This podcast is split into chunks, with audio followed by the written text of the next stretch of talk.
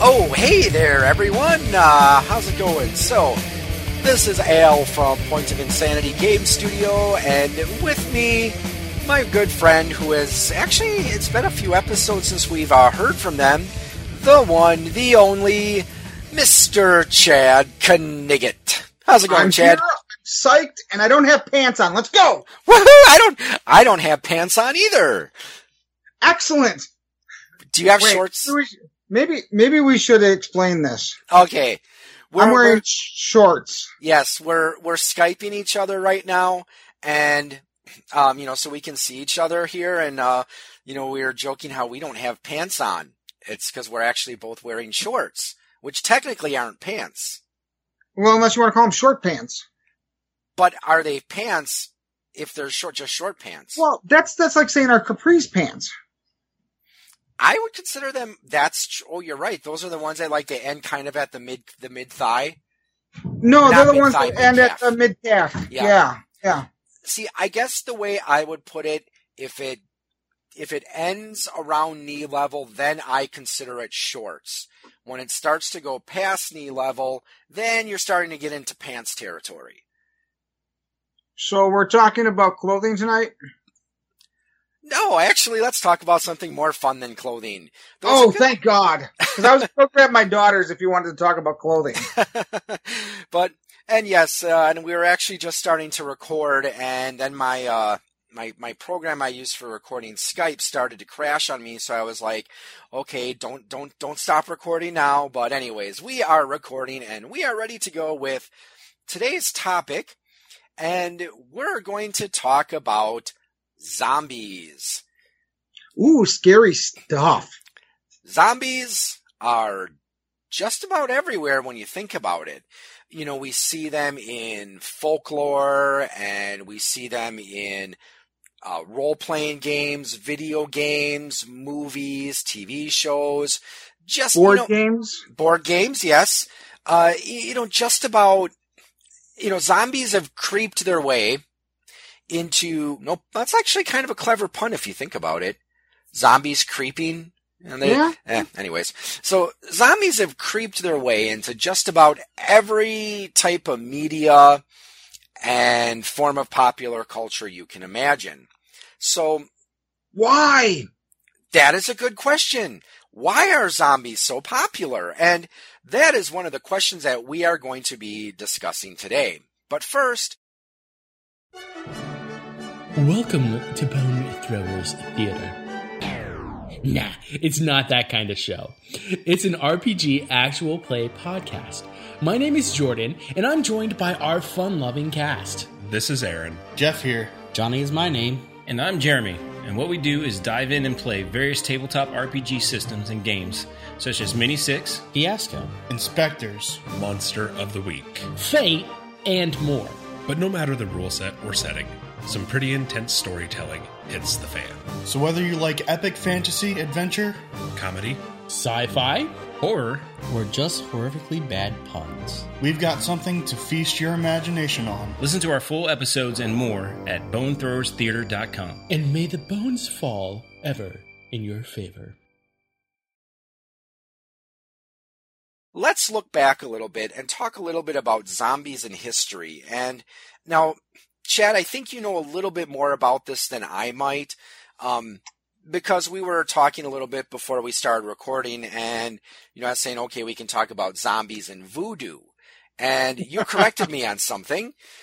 Yes, voodoo is an Americanized version of a religion that in Haiti and such is usually called voodoo, and voodoo or voodoo came from Africa to begin with. Its roots are in Africa. And a lot of, I guess for lack of a better word, paganism type things. They believed in the land and the strength of people, and there was no real central god per se. Now, when the slave trade happened, and unfortunately we do have to talk about this, the slave trade happened, a lot of African people were resettled in the Caribbean as well as the southern United States. And there, in order to still practice their religion, but not get in trouble for it, they mixed a lot of it with Catholicism. And that's what we consider modern-day voodoo. So they mixed a lot of Catholicism with it, because then when they knew they were being watched, they could kind of put that Catholic spin on it. And though it was a little different than what everybody else was worshiping or doing at the time, they kind of let it go, you know, because they were slaves, and they just kind of said, like, okay, they can have their religion as long as they're not, you know, running away from the plantation, basically. Mm-hmm. So, and that's the birthplace of voodoo religion as we know it. And now voodoo has become little more than, it's an industry now. You know, it's not so much a religion. I mean, I'm sure there are still practitioners of the religion voodoo, but it's become more of something they get the tourists in. You know, especially you look at places like New Orleans, and you get down in the French Quarter, and voodoo is huge down there. I mean, you can do everything. In fact, a few years ago, my in-laws went down to New Orleans, and they brought me back a voodoo doll. You know? It's like, you can buy a voodoo doll. You can buy, you know, bits and bobs for spells and all this kind of stuff. But when we look at it, the one thing that comes out of voodoo that has gone beyond voodoo is the zombie. Now, I don't know how far in depth you want me to get about voodoo zombies versus, you know, popular culture zombies, but, or maybe we'll do that a little bit later, because there is a big difference.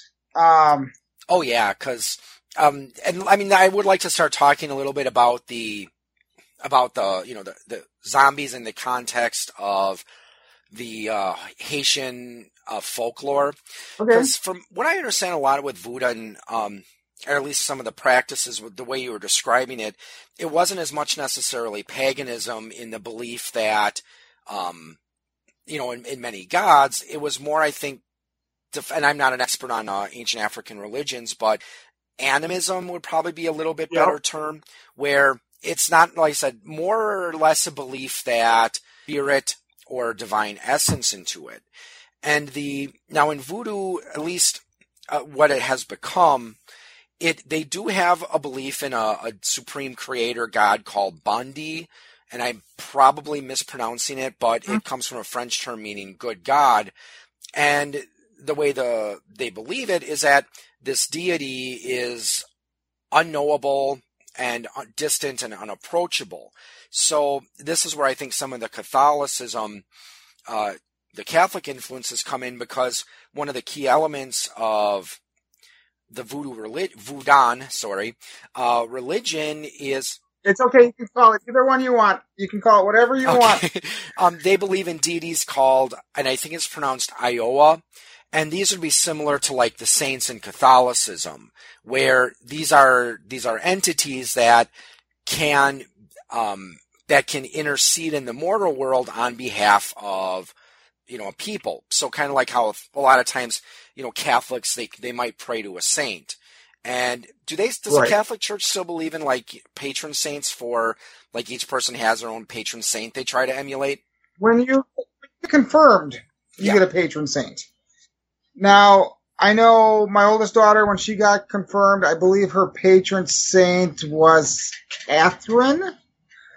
When I got confirmed, that practice had kind of fallen out. So when I got confirmed, I did not get a confirmation name. But I know my mother has a confirmation name, and so does my dad. So did they get to pick it, or is it something the priest was like?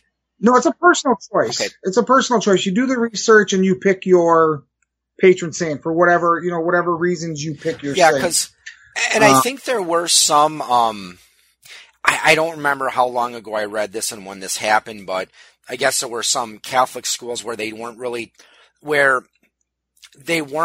as much into the Valentine's Day, you know, the whole love aspect, but they tried to encourage people to, like, okay, pick a patron saint and try to emulate it. So I don't remember exactly where that came from. It was from something I read years ago, probably back when I think it was when I was working on my religious studies degree. But these Iowa would serve as the intermediaries between the mortal world and the spirit realm, probably one of the most well-known ones because we see him appear in popular culture, Baron Samedi. So I don't know if you're familiar with that character at all, but he... No, I'm not familiar with the name. Yeah, there's some interesting folklore about him. He's heavily associated with the afterlife, and it was said that he could cure any disease, and he was the one who would dig a grave for a person. And it was, I guess, if you were in his favor, you could theoretically live forever or survive just about any disease or injury if Baron Samedi refused to dig a grave for you, because you couldn't. Okay, so he's their version of the Grim Reaper. Kind of, yeah, and yeah, also he's also kind of very foul-mouthed, so likes smoking and drinking. So an interesting little character there. But so when we get back to the topic of zombies and Haiti, so we had these Africans that were forced into slavery and forced to convert. And you were mentioning before how they took some of their beliefs, their native beliefs, and combined it with Catholicism. And this is actually something that we do see many parts of the world, wherever Christianity did come into contact with local religions. It wasn't unusual for them to incorporate some aspects of these native religions into Christianity, and part of the belief was supposedly to make conversion easier or more attractive to them. Right. I mean, you got to look back even that. I mean, when Christianity came on the scene, it took a lot of pagan holidays and made them Christian holidays. Every religion does that. They take something from what's dying out and make it new. So if we want to talk about Haitian zombies, basically what they are is they're reanimated dead. So in that way they share with modern day zombies. But they were raised by Bokor. And it's an act of necromancy. I mean, it's really what it is. If we want to talk gaming terms, a Bokar is a necromancer. And they raise somebody, but the difference between, and this is where they kind of vary in my mind, is when a voodoo Bokar raises a zombie, it has no control. It has no will of its own. It does whatever the Bokar instructs it to do. Whether it's digging ditches or whether it's killing somebody, it does what it's told. And it's just one of these things that, and this form of zombie has been written about and recorded about. In 1937, there was a lady who was researching folklore in Haiti named Zora Neale Hurston. And she encountered a case of a woman who appeared in a village. A family claimed she was Felicia Felix Mentor, a relative who had died and been buried in 1907 at the age of 29. The woman was examined by a doctor. X-rays indicated that she did not have a leg fracture that Felix Mentor was known to have. And Hurston pursued rumors that affected persons were given a powerful psychoactive drug, but she was unable to locate individuals willing to offer much information. She wrote, "What is more, if science ever gets to the bottom of voodoo in Haiti and Africa, it will be found that some important medicinal secrets, still unknown to medical science, give it its power rather than the gestures of ceremony." So basically, she ran into a quote-unquote zombie who it seems has been discounted, but she was saying that the stuff that they do in voodoo rituals, it's not about the ritual, it's about the psychoactive drugs, it's about the medicinal purposes of it all. And if we ever figure out what it all is, it could actually be a help to humanity. So but there is a ton of these stories. If you ever just go out and look up real life zombie stories, there are a ton of these that deal with things in Haiti and in Africa that have to do with voodoo. Probably one of the one that comes to my mind, and I'm probably going to be mispronouncing this name horribly, Clairvius Narcisse. Yep. Narcisse, yep. Clairvius Narcisse. Again, he was one of those people who claimed that he became a zombie. And what's interesting in Haitian folklore, zombies weren't necessarily considered monsters, but they were almost victims to be pitied. Because in the case of Clairvius, it's believed that he had an argument with his brother, and his brother was actually one of these Bokor, and what he did is he poisoned him, and there's supposedly several unwholesome ingredients that are in this poison, but the legend is that one of the most potent parts of this is venom from a blowfish, a pufferfish, as well as things like tetrodotoxin. And I think there was also like the crushed skull of an infant that had died within the last couple of months, and all sorts of other fun things. But what would happen is the Bokor would make this poison and then, expose the person to it. This would cause them to enter a death-like state, but then they would later be revived, and they were fed this paste that had this, I forgot what the name of the plant was, but that had these psychedelic properties.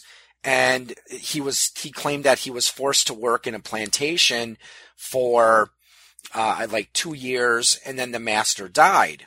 And since they were no longer giving them this paste that kept them under control, eventually it wore off, and he was able to return home. And from what I understand, people pretty much believed him right away that he was who he said he was. So, and another one of these legends about where this could have originated, back when, there was still slavery in Haiti, the plantation owners would have these slave drivers who were also black, and they were the ones who would keep the slaves in line. And it was believed that some of these slave drivers may have claimed to have been voodoo priests, because then as a way to keep their slaves in line. Because, I've got you enslaved in life, and if you commit suicide, well, I'll just bring you back as a zombie. So it's kind of like, well, you're just as much use to me dead as you are alive. And of course, I'm sure with a lot of these people, I know in Catholicism, suicide is considered a very great sin. So if these slaves were, Catholics, that would be yet another reason why they wouldn't want to commit suicide. And voodoo has a lot of beliefs about the soul being very dualistic. And I think we see this in other religions as well. But in the case of Haitian folklore, it was believed there could be physical zombies and astral zombies, where the astral zombie was the spirit of someone who was lingering around a gravesite. And it was believed that if you could capture the spirit, you could sell it as a talisman that would promote, health, wealth, or success. So no matter which way you look at it, essentially a zombie is half a being. On one hand, you've got the physical zombies, which is a body without a spirit. And then when you're looking at your astral zombies, you've got a soul without a body.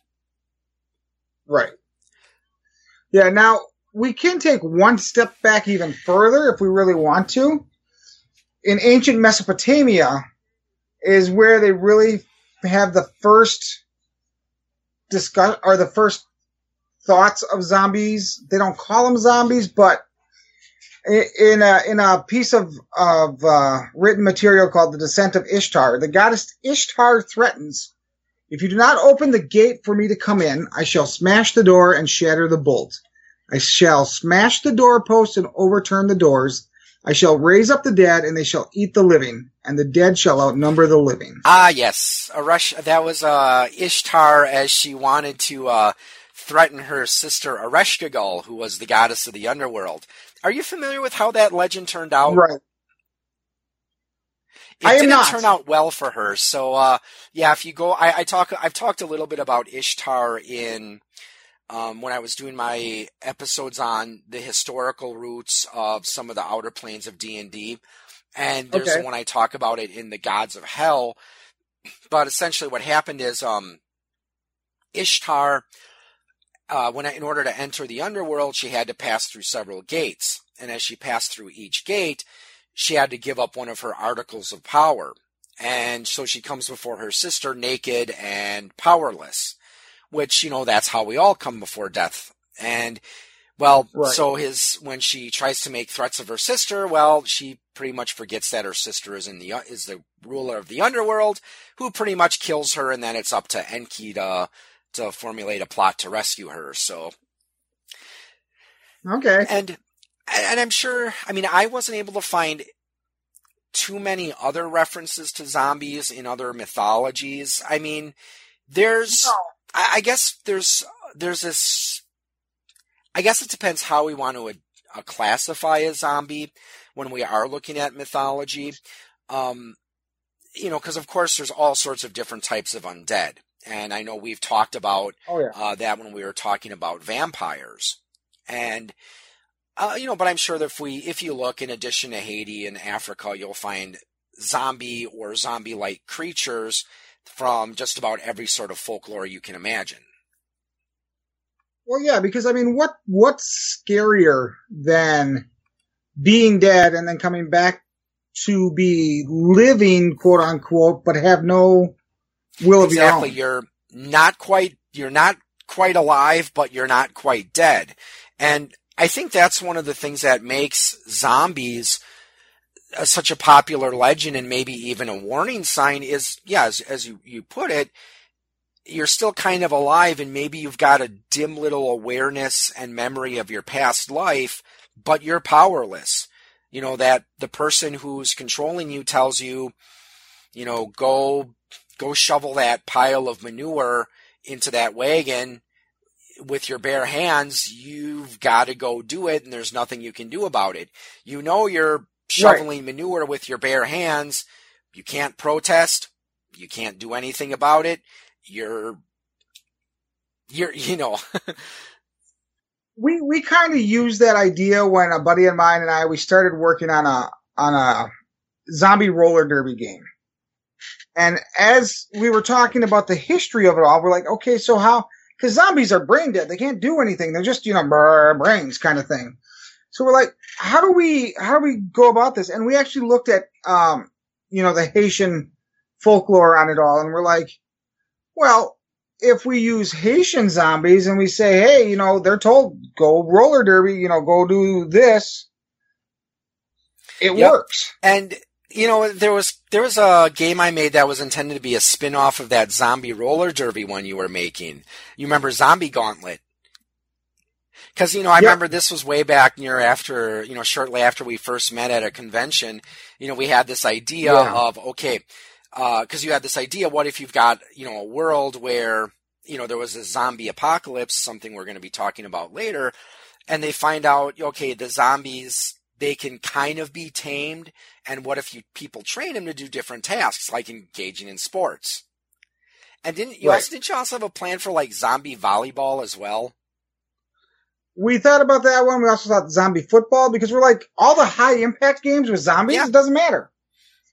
Brain damage isn't going to stop them. Exactly, and that's one thing that could make them effective is that... And have you ever seen the show Deadliest Warrior?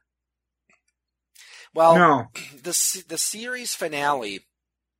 Well, for those who haven't seen it, Spike TV used to have Deadliest Warrior, where they would arrange... They would picture a fictional match between two types of warriors. Like, the initial episodes, they had, like, Ninja versus Spartan, or there was another one, Viking versus Samurai. And what they would do is they would bring in experts, in the fields of they would bring in experts relevant to the particular fighting styles that were being studied. And they would do these tests of the different types of weapons and armor. Could Warrior A's weapon penetrate Warrior B's armor? And they would do all this other stuff, and then they would do a simulated battle, and they would have a reenactment of it. So it was a fun series to watch, and eventually the show evolved where they started to do single squad combats, like they had Al Capone and his gang versus Jesse James and his gang. And then they introduced historical figures, like they had George Washington versus Napoleon, and another one, Lawrence of Arabia versus Teddy Roosevelt. But the final one was zombies versus vampires. And it was interesting the way they go about it, because when they were doing the squad-based combat, they would be 5 versus 5. But obviously, if you take 5 zombies and put them against 5 vampires, that's going to be a squash. So what they did is they tried to figure out a ratio, and they brought in this martial artist who was like a champion speed breaker, and they had these like dummies zooming towards him, and they tried to see how many he could break before he was overwhelmed, and they came out to a ratio of, I think it was like 3 vampires versus like 180 zombies, something like that. And one of the things they were talking about is that could make a zombie, why they're so effective in large groups, is they don't have that pain inhibition that a living person would have. Now, like, obviously you or me, we're not going to try to punch a concrete wall, because we know that's going to hurt and possibly... If you don't break a hand, you're going to hurt. But a zombie doesn't have those inhibitions, so it's going to do whatever it needs to do. So look it up if you can. They're interesting episodes. I liked the show. I was kind of sad it didn't get renewed, but anyways, back to zombies. Yeah. So where do we want to go next? As we take a look at zombies in fiction, we see that there have been a lot of different ways that zombies have been defined. Now, when we go back to the Haitian folklore, it's usually because, you know, medical reasons why it was, that's probably not the best way to say it, but basically there's a medicinal explanation for zombies, that someone gives you this poison that makes you appear almost dead, and then later on they revive you and they keep you under control using other types of psychedelic substances. But when we look at fiction, we have other types of zombies. There are zombies that are resurrected by magic, such as we see in like Dungeons and Dragons and fantasy movies. But in a lot of works of zombie fiction, science plays a big part as well, where usually it's the result of some virus. Maybe it was man-made, maybe it was natural. And one of the shows that comes to mind in that regards is Herbert West Reanimator, which I don't know if I ever saw that movie or not. I have, actually. It's been a long time. Yeah, but... where they were trying to find a scientific way to reanimate the dead. And in this case, when the dead were brought back, you know, again, they were very savage and pretty much mindless killing machines that would attack just about anything. Right. So, what are some examples of zombie fiction that always stand out for you? Are you talking movies at this point, or are you talking books? Movies, books, TV shows. The big one for me is what is it called? Night of the Living Dead. I knew I would do this. I knew I would forget the name of the book, but it's like World War Z. There it is. Have you read that book? I haven't read it, though. In that Deadliest Warrior episode I was talking about, one of the people on Team Zombie was Max Brooks. Okay, so Max Brooks wrote the book. And it was just you started with Patient Zero. So if you don't know what that is, that's the originator. That's the first person that got the virus. That's the first person that got, you know, bit by a monkey, whatever. However it comes to be. He is the first one. And it goes through, you know, how the zombies grew and they became this force. And then, you know, towns started blockading themselves off to fight back against the zombies. And in the end, it wasn't a happy ending, which kind of surprised me because, you know, most time you read a book, you know, in the end, they figure it out and they figure out how to keep the zombies away. Well, they found out that you could kill a zombie by basically freezing it. So if you could keep them out of your cities until winter in northern climes, or far southern climes, they would freeze to death, and at which point you could throw them on a fire and burn them. But they would, you know, they'd take these cities and they'd wall these cities, and the zombies would just into the walls just for days on end, just trying to get through. And they would climb on top of each other, and they would do all this stuff. But if the walls were high enough, and they had a big enough, you know, group of people to shoot the zombies that get near the top, you could hold them off till they got, I don't want to say hungry, but I don't want to say bored either, until they got so hungry or so bored that they went somewhere else. They made a movie of this book, which was an absolute travesty. It was a horrible movie. Not even Brad Pitt could save it, huh? No, not at all. It was... Okay, let me ask you this question. Zombies, fast or slow? Well, it depends, because I've seen them pictured both ways. No, it doesn't. Yeah, it's been done both ways, but... Well, zombies, I go back to Night of the Living Dead, so I would probably picture the slow... Right. The methodical kind of, just kind of... you know, and that's the way the book was written, but when they made the movie... They made them these like super quick, super fast things. And the reason, in my mind, the reason they did that, jump scares. You know? You can't really do a jump scare with, you know. But if they move and they're quick and they, you know. But anyway, well, what else? Night of the Living Dead. What was the one with Woody Harrelson? The movie with Woody Harrelson. Zombieland. Tell me you've seen Zombieland. I have not seen Zombieland. You must watch Zombieland. Just for the sheer number of cameos in this movie. The zombies are, I wouldn't say they're fast, but they're not slow either. They're just kind of, you know, like it's like you and I walking down the street, you know. But it's got Woody Harrelson in it, and he's got a thing for Twinkies during the whole movie. It's like, that's all he's looking for is Twinkies, because they last forever, you know. And, you know, it's one of these movies where they give you different steps. Like if you're in a zombie apocalypse, you know, what you should do. You should always have water. You should always have, you know, food, preferably food that doesn't spoil. You should always have a gun, and you should always double tap, which means shoot the zombie a second time. It's worth the extra bullet. But I think one of my favorite scenes in this, and it's actually not a very scary one. It's actually kind of funny. Woody Harrelson and the other two main characters, they come across this house in the Beverly Hills, and they go to get in it, and they realize that somebody's living there. So they're kind of trying to figure out who this guy is and such. And all of a sudden the zombie comes out at him, and they shoot him. You know, they shoot the zombie, and they realize that it's not a zombie. It was just some guy dressed up as a zombie. Well, that person happens to be Bill Murray. So as Bill Murray dies for the next 10 minutes from a gut shot wound, you know, they're talking to him and they're doing different stuff. And, at one point, I think it was Woody Harrelson goes, wow, cause he played himself. He played Bill Murray, and he goes like, do you have any regrets? And he goes, no, well, Garfield too.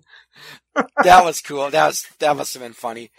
And I'm like, I understand. Yeah, another zombie movie that, I guess it's not really your typical zombie movie in that you're not fighting hordes of them, and that is Serpent and the Rainbow. And this was based on a book written by an anthropologist, or actually he was some sort of anthropologist or ethnographer, studying, you know, people and cultures and stuff like that. Right. He did. He was one of those people who traveled to Haiti, and he supposedly came into contact with people who knew how to create zombies. And then now his book has pretty much been denounced, because a lot of the claims that he made in there, they tried medically testing it, but they didn't find any scientific evidence. But they did turn it into a movie starring Bill Pullman, who, if you've ever seen Spaceballs, you know what role he plays. Lone Star! The only man who would dare give me the raspberry. Also played the president in Independence Day as well. And I know he's had a few other parts, but pretty much Independence Day and Spaceballs were his, were his biggest movies, at least as far as I know. But that one, again, it wasn't really talking much about the, a zombie apocalypse, but it was more rather focusing on the going back to the historical roots of the zombie and how people could create zombies by using poison. Another one that, this is both a TV and a video game, or not a TV show, a movie and video game series, Resident Evil. Now, I don't know about you, I've never played any of the Resident Evil video games, but I have seen some of the movies. And, they're okay. The take on zombies there, and I think that it does try to serve as somewhat of a warning in that the zombies were created by a virus that a corporation had created, and they were trying to find ways to weaponize it. And they were also trying to find ways to weaponize people with this virus that they created. So, okay. And this is, well, it's not the first thing that introduced it, but one of the things we see about zombies, well, how do you create more zombies?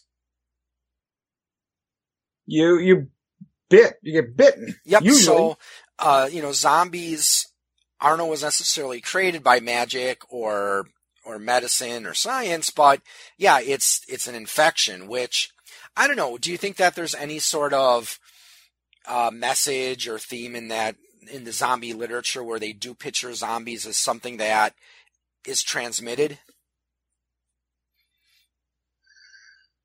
Jeez, that's a... I mean, I think it definitely plays on our fear... Oh, sorry, go ahead. I was just going to say, that's a good question. I think it might be like a odd way of like talking about, STDs and that kind of stuff. They would have to frame it in such a way... It would have to be framed differently than what it is to really make it home to somebody, I think. But it might have something to do with that. They might go, okay, this is a way we can show people that, you swap bodily fluids, whatever they are, disease happens and you become a zombie. And I wouldn't necessarily limit it to just sexually transmitted diseases, but I think it does play upon our fear of communicable, you know what I mean? Yep, communicable diseases. Yeah, where... that is an interesting look, taking a look at it in terms of STDs, because it does involve that, fluid exchange and physical contact, and it could end up killing you. So, right. And another example I think of a zombie fiction that's gotten extremely popular is, of course, The Walking Dead.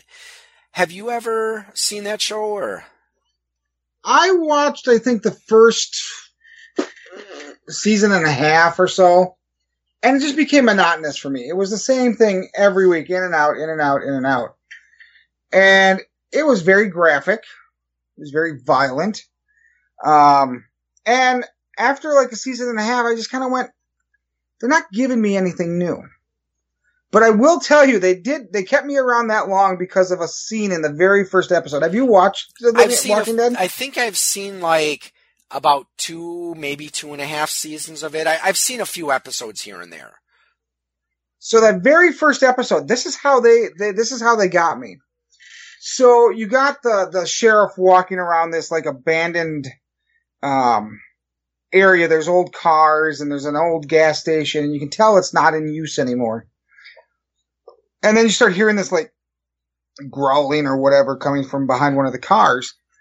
And he steps around the car, and there's like this 7-year-old girl. Obviously a zombie. There's no question about that, right?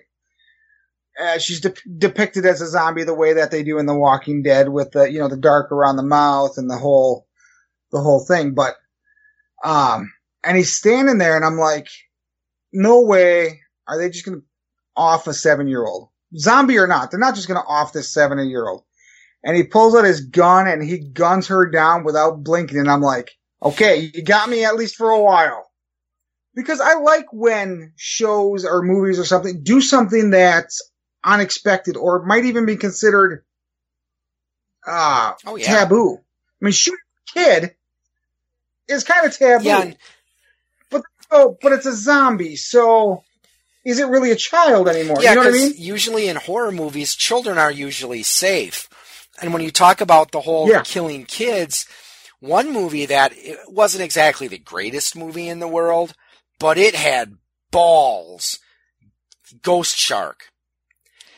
Basically, it was... Okay, I have not seen Ghost Shark, but go on. Ghost Shark, it's about this like evil shark spirit that basically if you're anywhere near water, it can attack you. Even like a swimming pool, like a kiddie pool. But they had this one scene where there were kids playing in a fire hydrant that had been opened.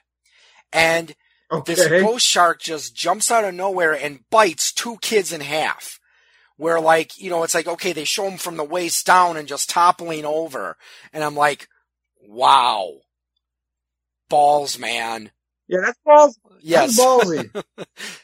So, couple other ones I wanted to bring up. Have you heard of the Santa Clarita Diet? Yeah, I've heard of it. I haven't seen it yet. I think it's on Netflix. I have not either. My daughter watched it, and I guess it's kind of a mix of horror and comedy. But I did pull up the little plot synopsis that they have out here, and it says, Joel and Sheila Hammond are everyday suburban real estate agents in Santa Clarita, California.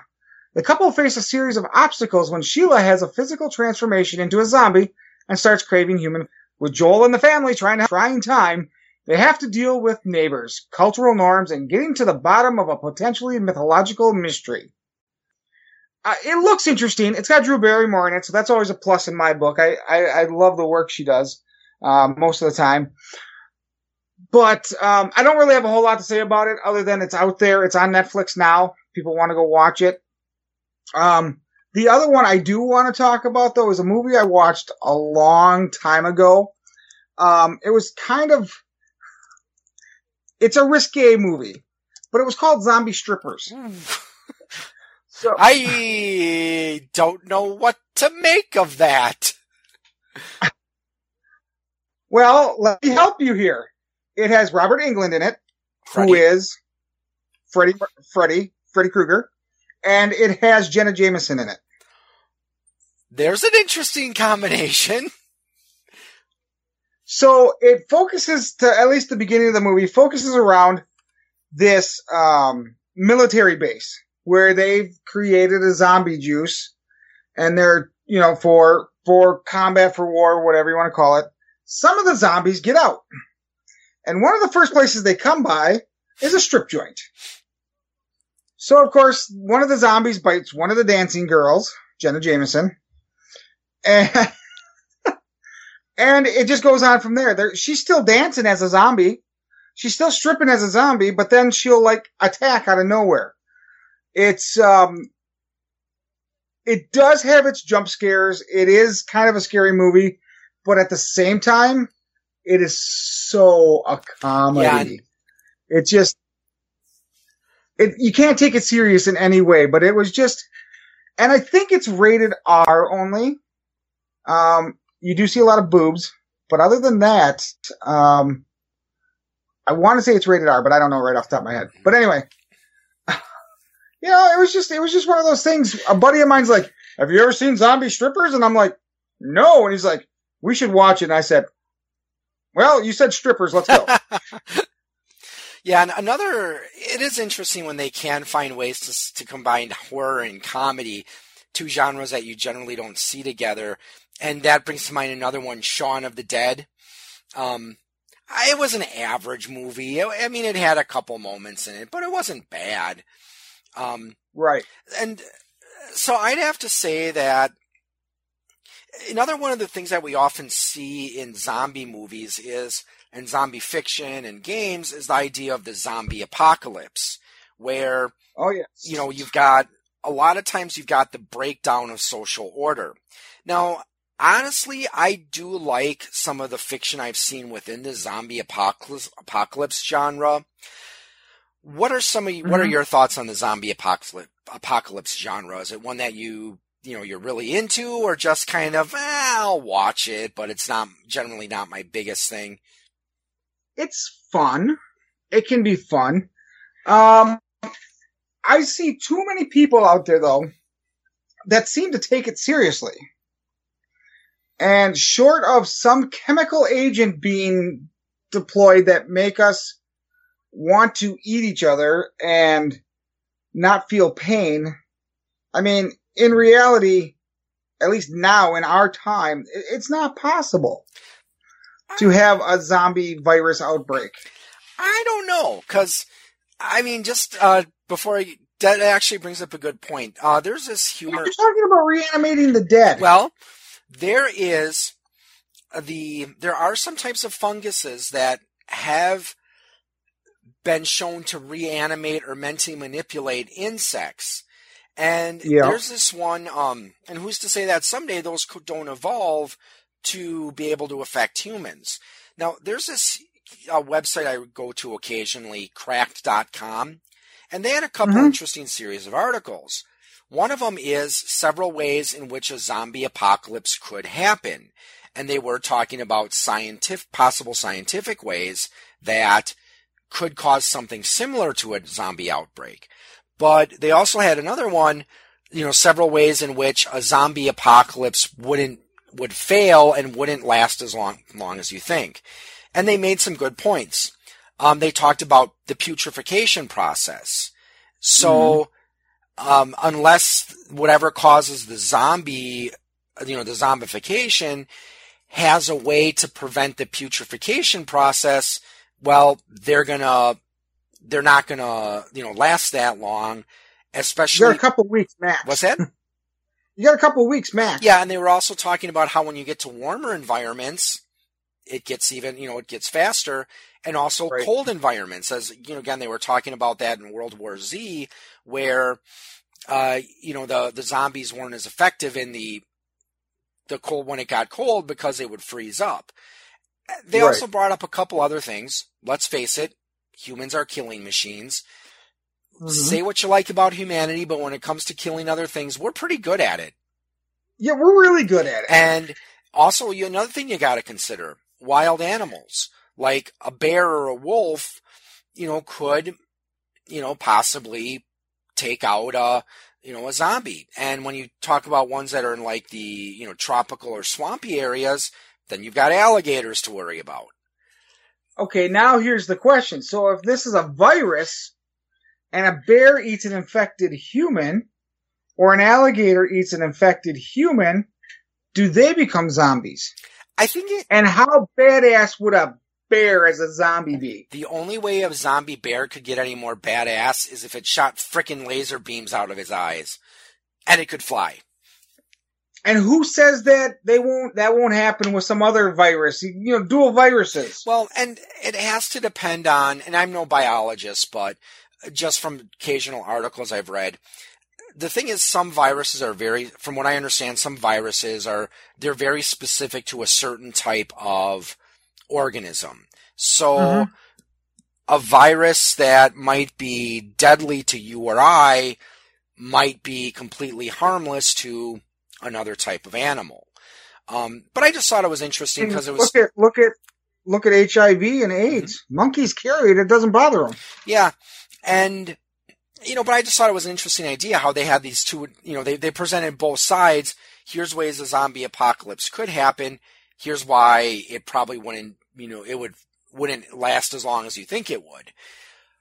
But one of the things that I like about the zombie apocalypse genre, I like how a lot of times they focus on society and what it does to society and how it collapses. And, you know, you've got these people trying to get by like in a survival horror video game where they've got limited supplies, which is why I thought it was cool with that Daryl guy from, you know, Walking Dead. He had the crossbow, and he would sometimes just stick the crossbow bolts in their, you know, in the zombies' heads.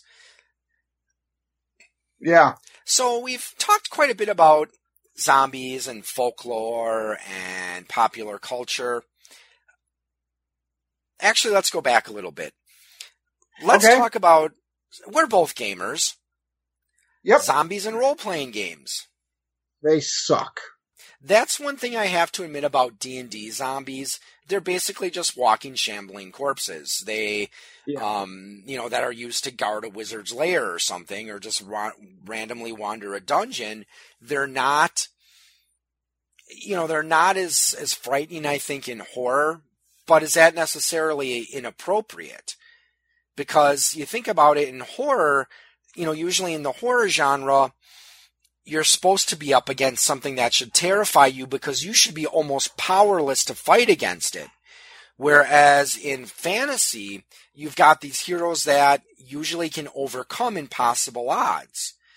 I mean, you look at the difference between a Dragonlance novel or a Forgotten Realms novel. You've got these great heroes like Drizzt or Tannis Half-Elven and, Caramon and such, and they're overcoming impossible odds. Whereas if you look at horror in like H.P. Lovecraft, the best you can hope for is not to get killed. Yeah. Yeah. No, absolutely. I think zombies, the problem with D&D, and I think they took this into their thought process when they were making D&D zombies, is zombies by themselves, a single zombie, not that hard to fight. There's like, I think there's like, and this is off the top of my head, in Third Ed, I think there's like solitary, so you're fighting one zombie, a pair, so you're fighting two zombies, or I think they call it an organization, and I think that's 5 or 6.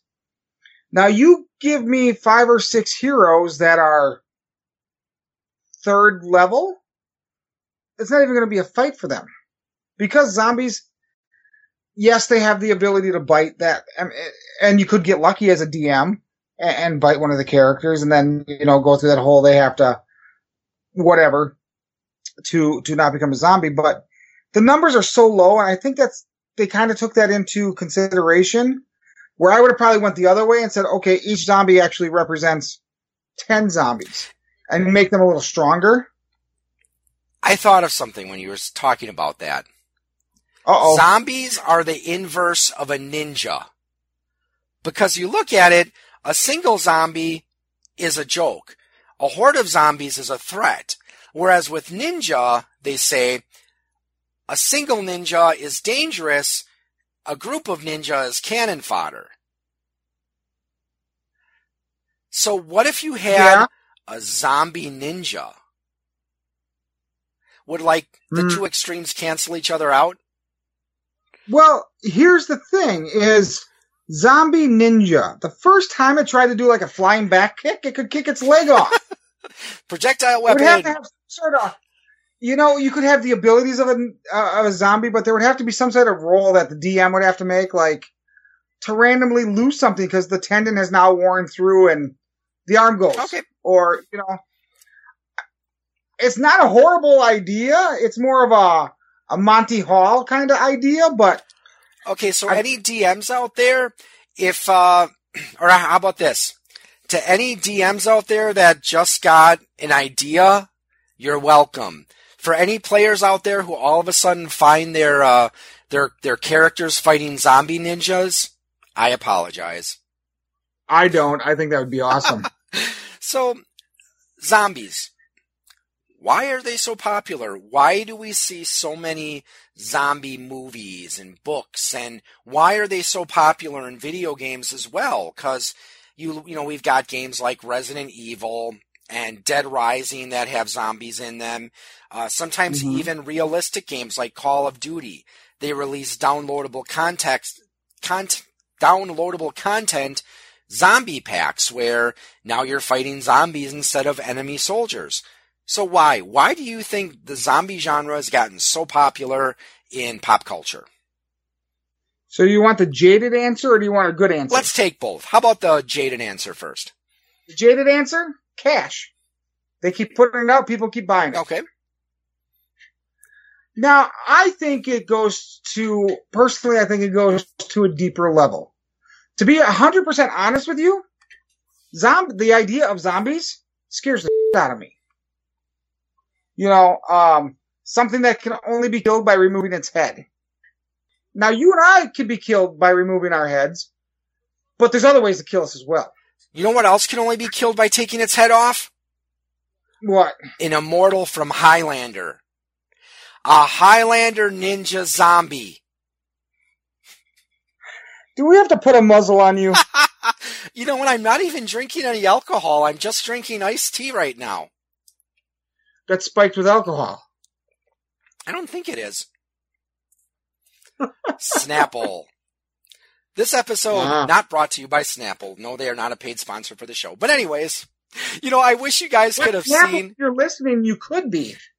Yeah, okay, so if the executives from Snapple are listening, and if you would like to fund the Point of Insanity Network, but, no, you guys should have seen the look on his face when I said Highlander Zombie Ninja. Chad, if you were sitting across the table from me right now, I have a feeling you probably would have smacked me across the face. No, I wouldn't have smacked you. I might have thrown something at you. God. I mean, it's funny. Don't get me wrong, it is funny, but I'm just like, somebody's going to take that seriously and try to do that. They're going to be like, all of a sudden, you know, Loki is a you know, immortal, because Loki's an immortal, and he's now a zombie ninja. Oh, for the love of God. A Norse trickster god becoming a katana-wielding zombie ninja. Yeah. Why not? That sounds fucking awesome and scary at the same time. But anyways, so, okay, back to before I rudely interrupted you. Zombies, why are they so popular? So you said, I think you made a good point that they bring in cash. We keep buying the zombie games. We keep watching the zombie movies. But you think there's a deeper reason other than the fact that people make money and we keep buying? Yeah. We like to be scared. Okay. And zombies are scary. I mean, without pulling the punches, zombies are scary.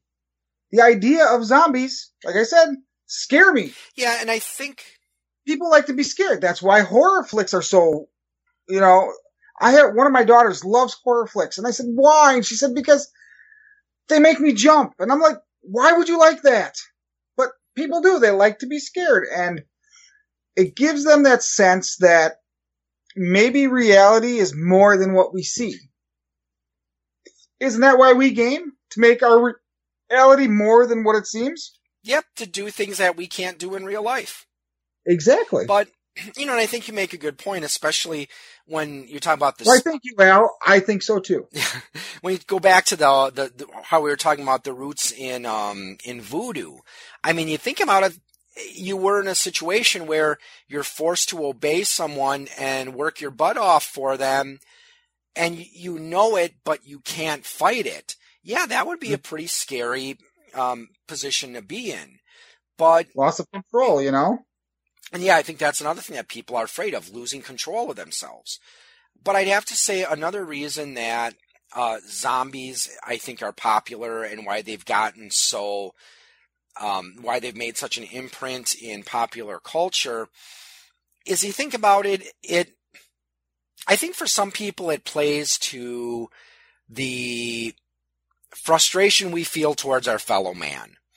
I mean, have you ever been stuck at the end of a really long line or stuck in a traffic jam or tried to get through a horde of slow-moving people? You know, you have these... Not recently, but I'm going to L.A. in a couple months, so I'm sure I will.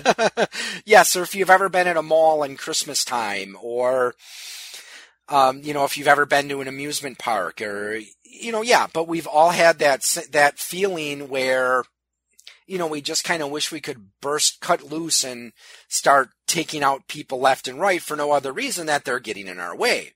But that is generally frowned upon in a civilized society. So is that what we are? Yeah, I hope we are. Sometimes I think that's debatable, but anyways, we're not here to talk about that.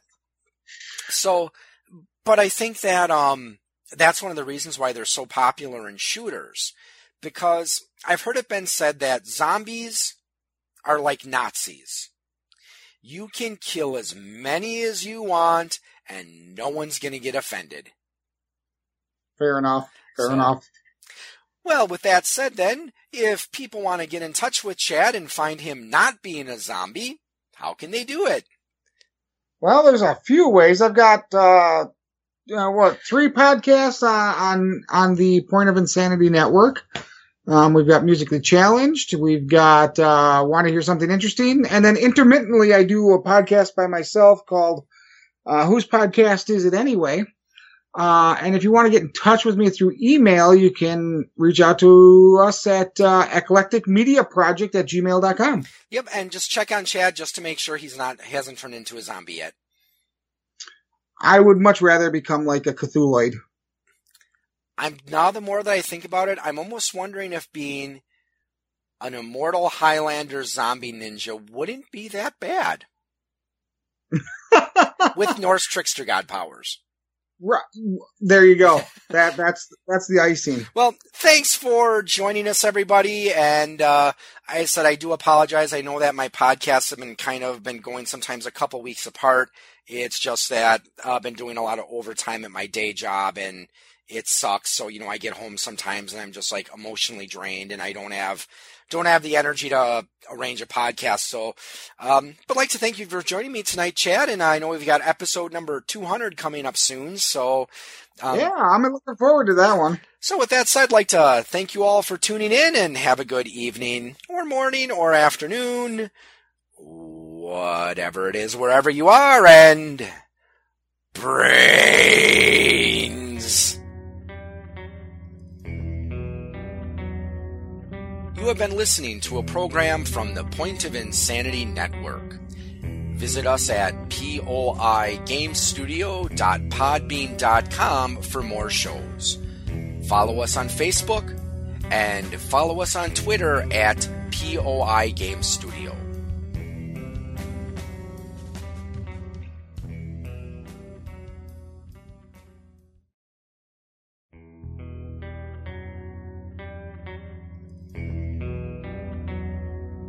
You have been listening to a program from the Point of Insanity Network. Visit us at POIGamestudio.podbean.com for more shows.